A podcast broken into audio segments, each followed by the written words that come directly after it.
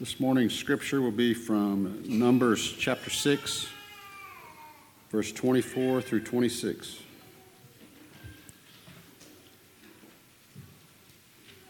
The Lord bless you and keep you. The Lord make his face shine on you and be gracious to you. The Lord lift up his countenance on you and give you peace.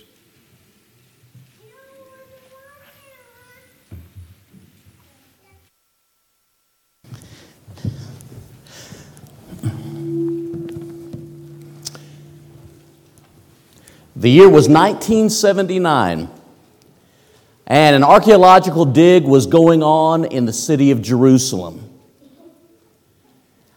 Uncovered were two small scrolls, about the size of those little pencils. You remember the little pencils that used to be in the back of a lot of the pews?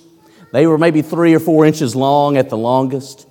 Well, two scrolls were found that were only three or four inches long at the longest. And when they opened them,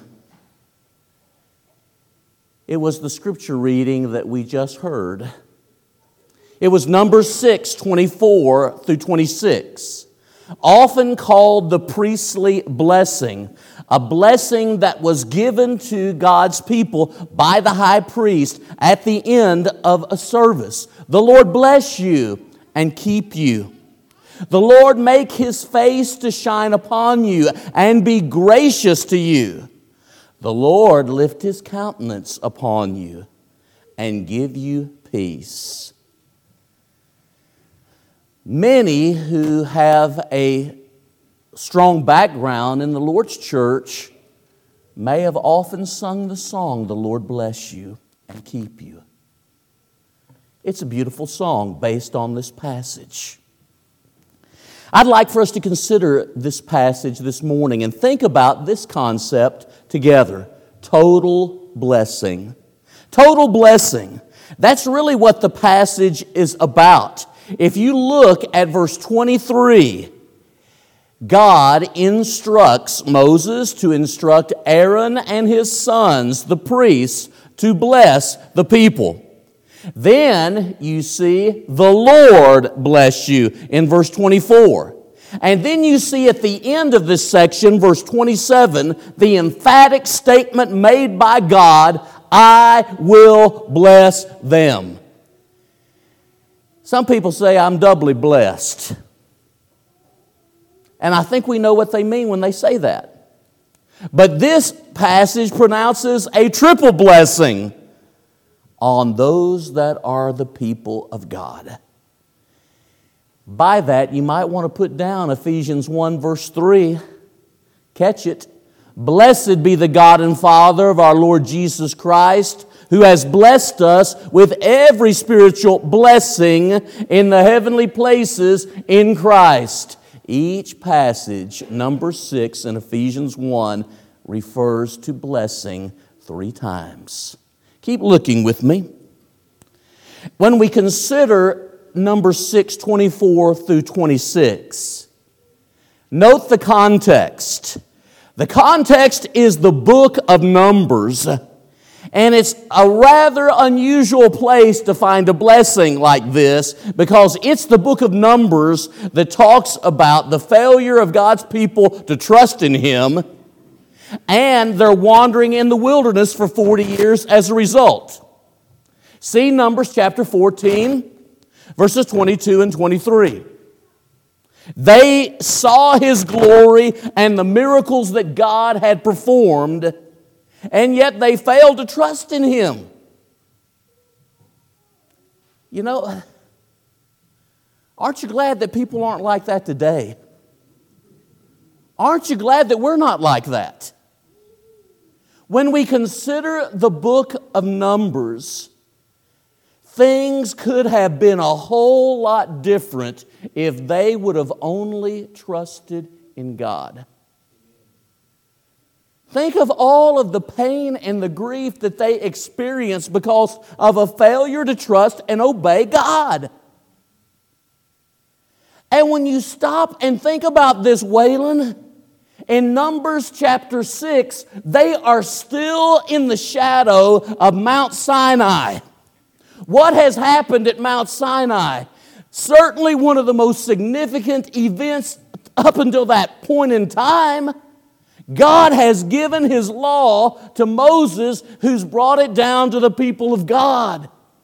They have been led out of Egyptian bondage by God as a gracious act. He has dealt with the Egyptian army. Think of all that God has done. And they are still at the foot, so to speak, of Mount Sinai. They have not begun the rest of the journey that would end up them and them not trusting in God and being punished by God as a result. You got that? That's the setting for this. In thinking about this and its context a little more, notice the word the Lord. The Lord. It's found in verse 24, 25, and 26. It begins rightly in most every translation with those words. And the word is Yahweh. It is the word that carries with it the idea of having this covenant relationship, this special privileged relationship with God Himself, and the expressions found 6,829 times in the New Testament. But boom, boom, boom, right here. But also notice verses 22 and 23. It mentions the Lord. It mentions the Lord spoke to Moses, saying, See that? And also notice at the end, in verse 27, the I will bless is a reference to the Lord Himself. So, five times, five times in this section, number 6, 22 through 27, God is getting through to them who's going to be the source of your blessing? Who's going to be the source of your being kept? Whose face do you need to shine upon you? Who do you need to be gracious to you? Whose countenance needs to smile upon you? And who needs to give you peace? He would be the source of all they needed and more. Do you hear me, church? The big idea of this passage is that God says to them, He takes the initiative. They don't say what they need. He takes the initiative and says, I am going to give you all that you need as you love and trust me. And how different numbers might have been, and how different the experience of Israel might have been if they would have trusted what God said. Notice again, as we look at the context a little bit more. Here in number six, God spoke to Moses, saying, Mark it.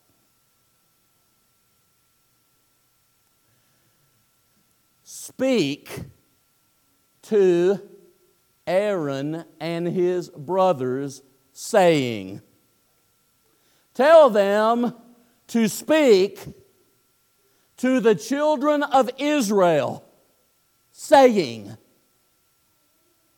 Our God is not a God who's silent. He spoke to the prophet Moses, and Moses would go to Aaron and his sons. Why? Because they're the priest. And Aaron and his priest were to go to the people, and this would be a message that they would convey. The priesthood, the high priest specifically, would convey this message to people as they would leave the assembly. Our God is a God who speaks. And it is through the words of the apostles and prophets that we have His Word. It is through the priesthood of believers, 1 Peter 2 5 through 9, that the message of God gets to the world. But the world needs to hear the message that there is a God in heaven who takes care of our every need, and we need to love and trust and pursue Him. We need to follow Him. That was true in Numbers chapter 6, and it's true this very moment, and it will be true until the Lord returns. There's something of the context.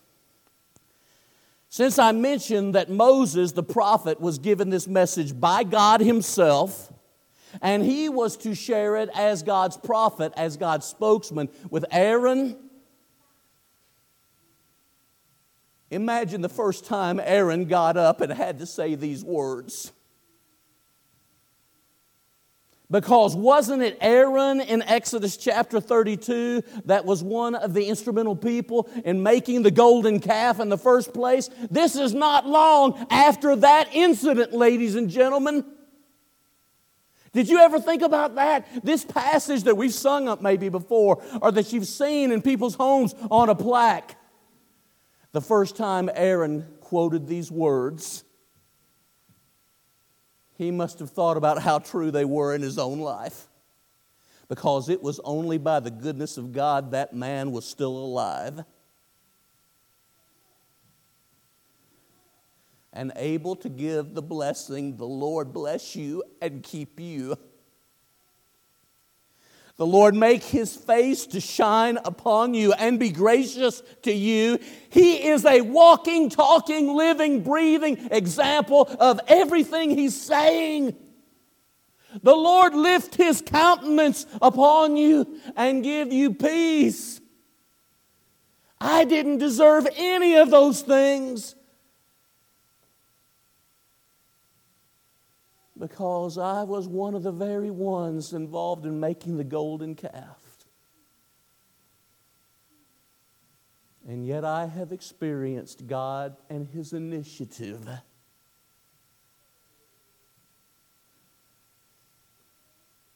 I've experienced God and His mercy and grace.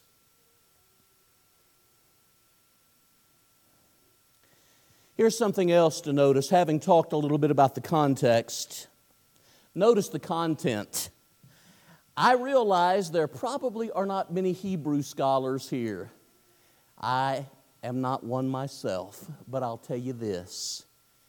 In the Hebrew language, you'll see what you'll find to be true in your English translation. Verse 24 is shorter than verse 25 and verse 25 is shorter than verse 26. Do you notice that? What I'm trying to say is this God is intentionally using expansion here. In the Hebrew language, verse 24, Adam, is three words. Verse 25 is five words and verse 26 is seven words. It's expanding. The Lord bless you and keep you. The Lord make his face to shine upon you and be gracious to you. The Lord lift his countenance upon you and give you peace. It gets a little, long, a little longer each time and more specific and even more precious.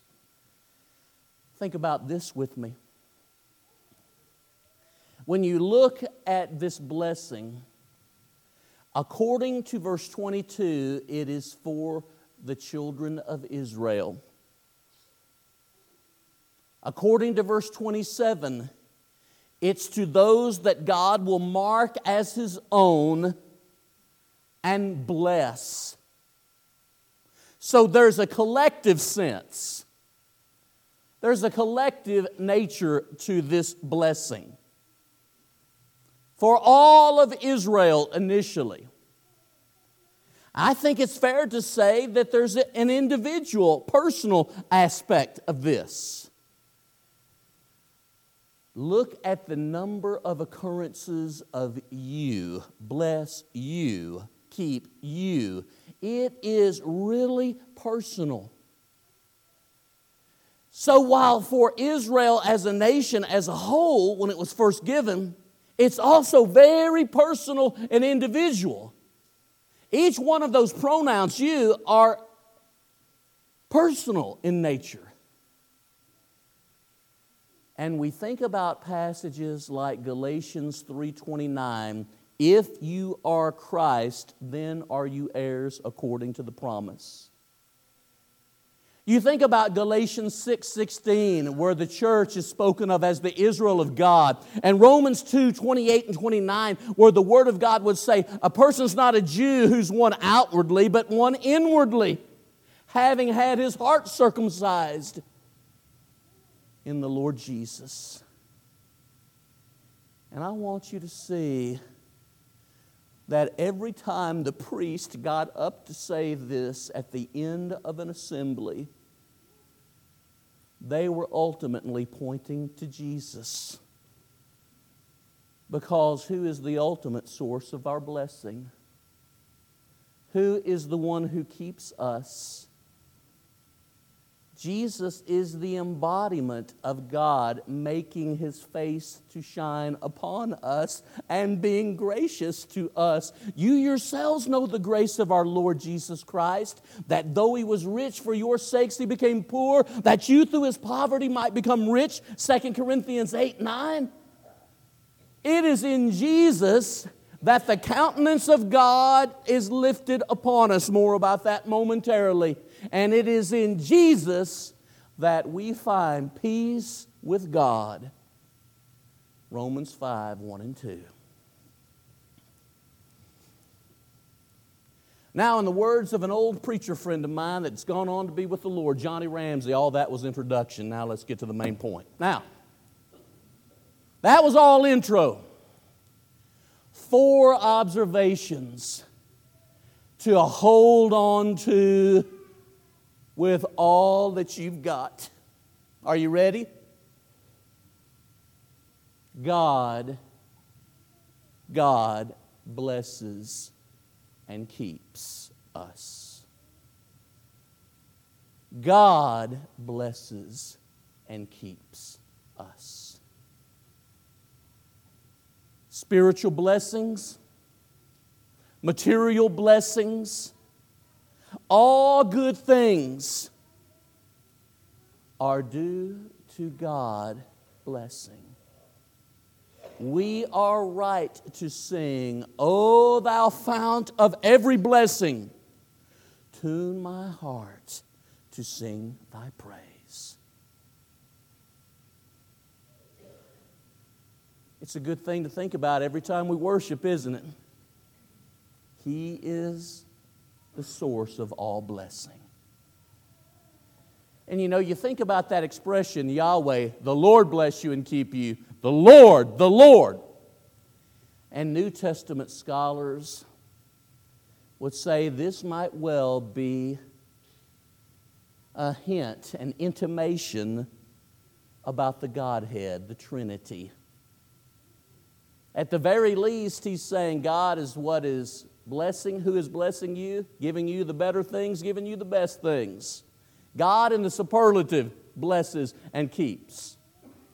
But it's interesting that in the New Testament, in the Old, the Father is called Lord, Psalm 110, verse 1. The Lord said to my Lord, Sit at my feet till I make your enemies your footstool.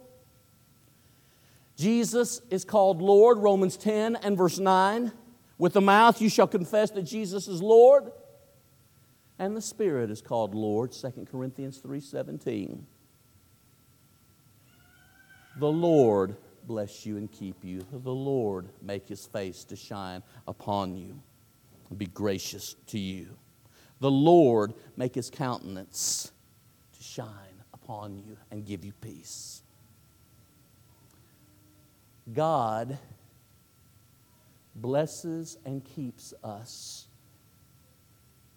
That means God is good to us throughout our lives and God protects us.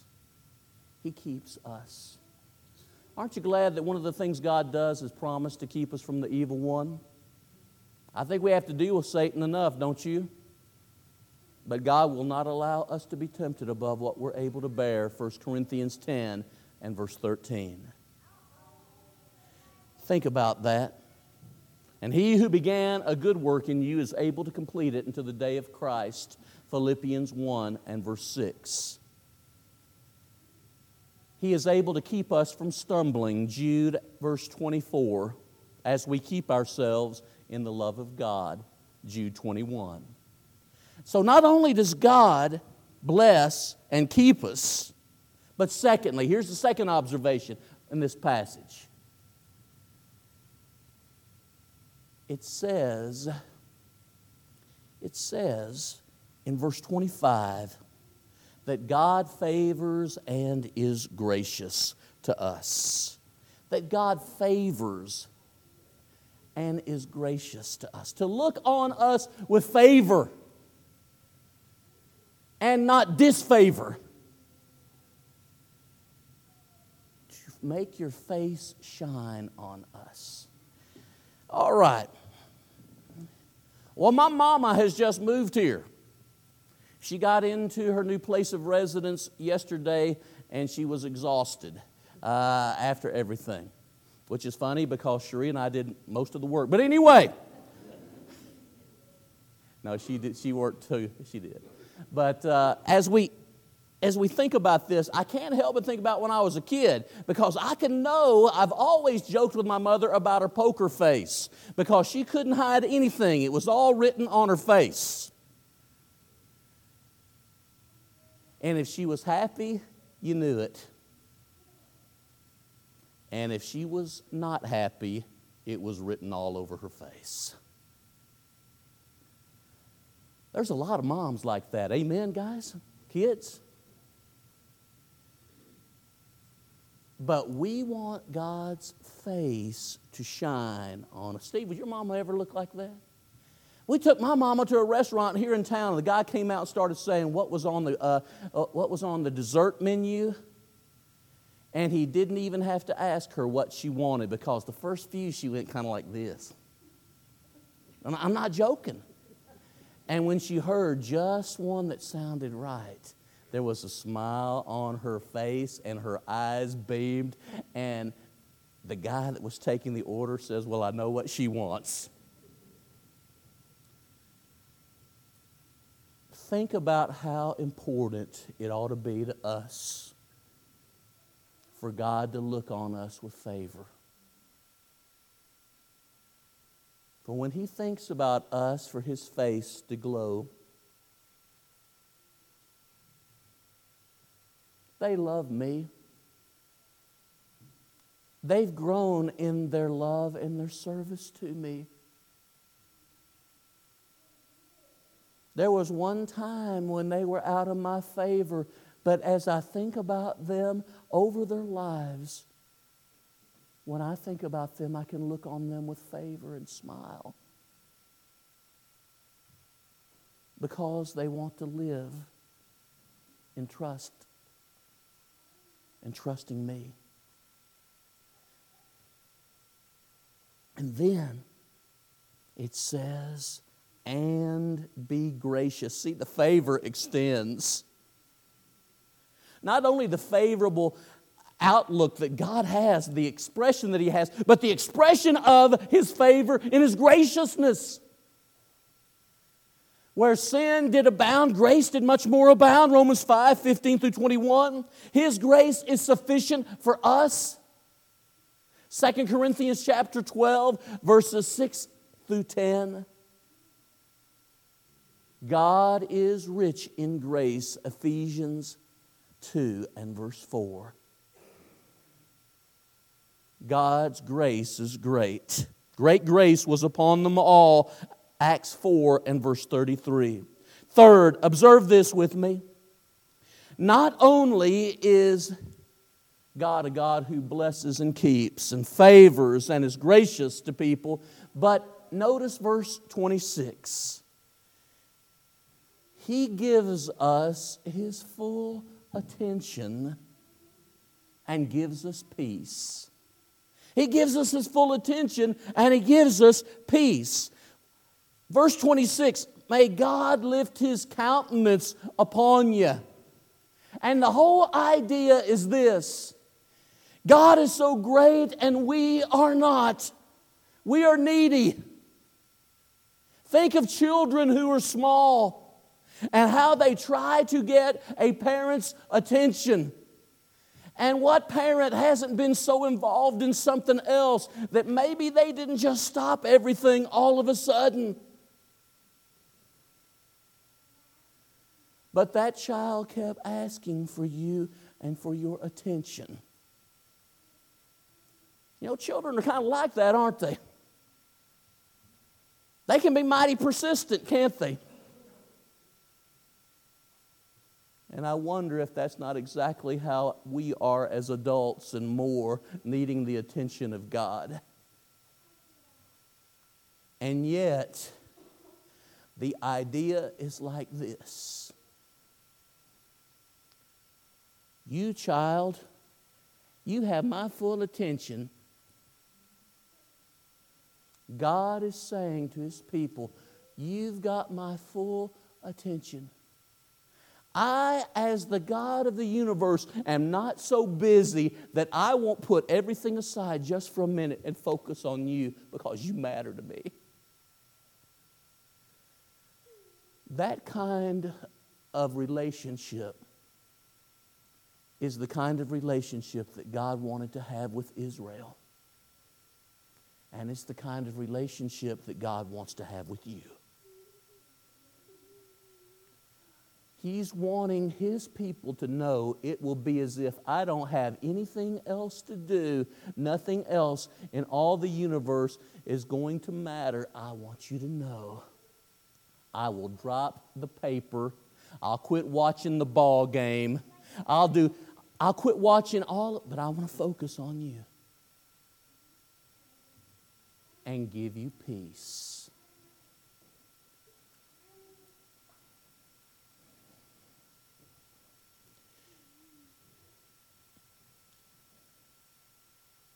In nothing worry, but in everything by prayer and supplication make your requests known to God.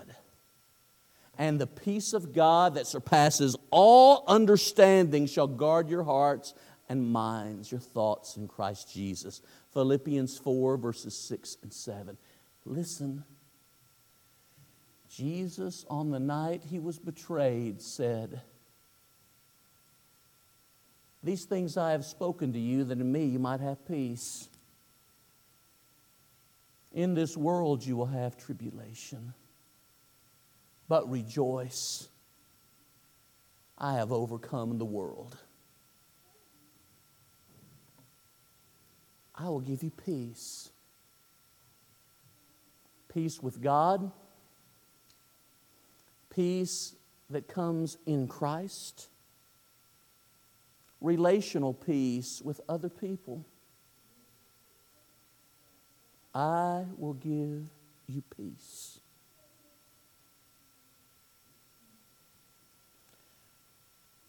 Observation number four, and as I close that about peace, it's not the absence of all difficulty and trial but it's the presence of God and His promises as we face those difficulties and trials. There is a sense of inner peace that is beyond what people understand unless they're in Christ. Observation number four, look at verse 27. God puts His name on His people God puts his name on his people and he marks them as his very own. He puts his name on his people and marks them as his very own. And every time a person comes to Christ, we talk about them becoming a what? A Christ Christian. I A N means they belong to. they have identified with. And when people come to Christ in faith and repentance and baptism, they are marked with the name of their Savior and their Lord. And He identifies us as His own. You know what people really want in life is to be blessed. What people want in life is protection. What people want in life is for someone to look on them with favor. What people need in life is grace. What people really need in life is someone who will pay attention to us, who won't be too busy to take time for us. What people need in life is peace. And you know what? Israel had no way of knowing what the days ahead were going to bring. They might get hungry and thirsty. There was going to be division and discord. There was going to be disobedience and rebellion. But had they remembered what God said and that He would be all that they really need and He would supply what they needed, the story could have been a lot different. And they could have had all that they really needed in Him. Now, think about this one for, with me for just a moment.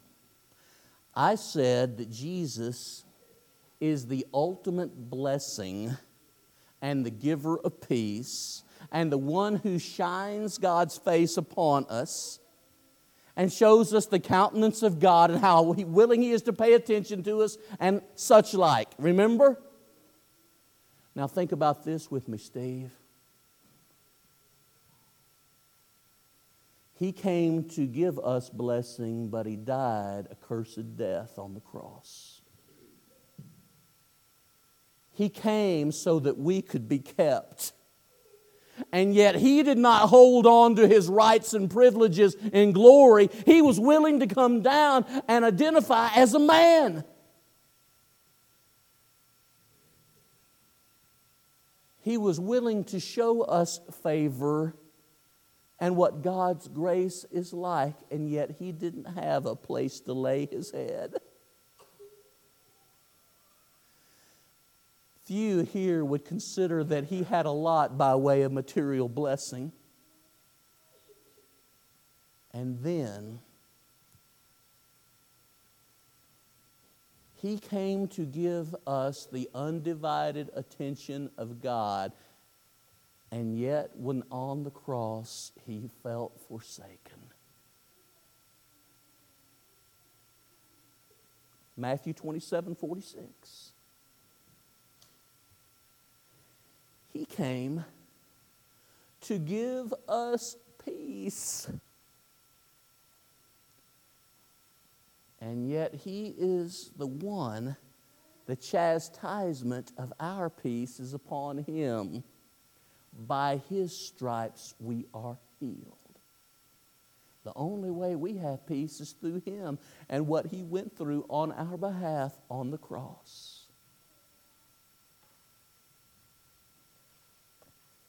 I want you to know that beginning with God Himself, and then going to Moses, and then going to Aaron, and then every priest that followed, every high priest that followed through the years, every time those words were said, they didn't know fully what they were saying, but they were pointing to the Jesus being the answer. And thank God that you and I can look back and see that He is all that we really need. Amen, church? I hope that you'll put your trust in Him and that you will not let go of that trust no matter what the trial or difficulty. Because only in Him is there blessing and peace. The lesson is yours. Let us stand and sing.